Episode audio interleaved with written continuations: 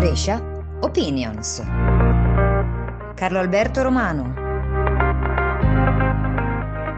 Un aspetto che potrebbe colpire gli ascoltatori di In Primis e che riguarda la fase cosiddetta di transizione fra il presidente eletto Biden e Trump riguarda il tema della pena di morte. Non, forse non a tutti è capitato di eh, constatare come in questa fase che storicamente e notoriamente fra eh, il presidente eletto e quello uscente vigeva una sorta di eh, gentleman agreement e non si dava avvio, non si attivavano le pene di morte che dovevano essere eseguite.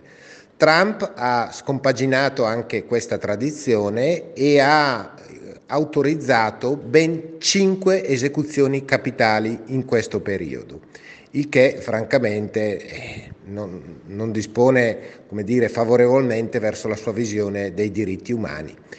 D'altra parte se ne era già avuto modo di accorgere il pubblico globale perché eh, si era notato come la tradizionale condizione di simmetria fra le pene di morte disposte dagli tribunali, dalle autorità giudiziarie locali fino a quelle statali e quelle federali di solito avevano una proporzione estremamente favorevole in termini dimensionali per i primi e più ridotta per le seconde. Invece nel corso della dell'ultimo anno della presidenza Trump abbiamo notato e abbiamo visto come vi siano state ben 12 sentenze, a fronte di 12 sentenze disposte localmente, ben 5 sentenze disposte federalmente.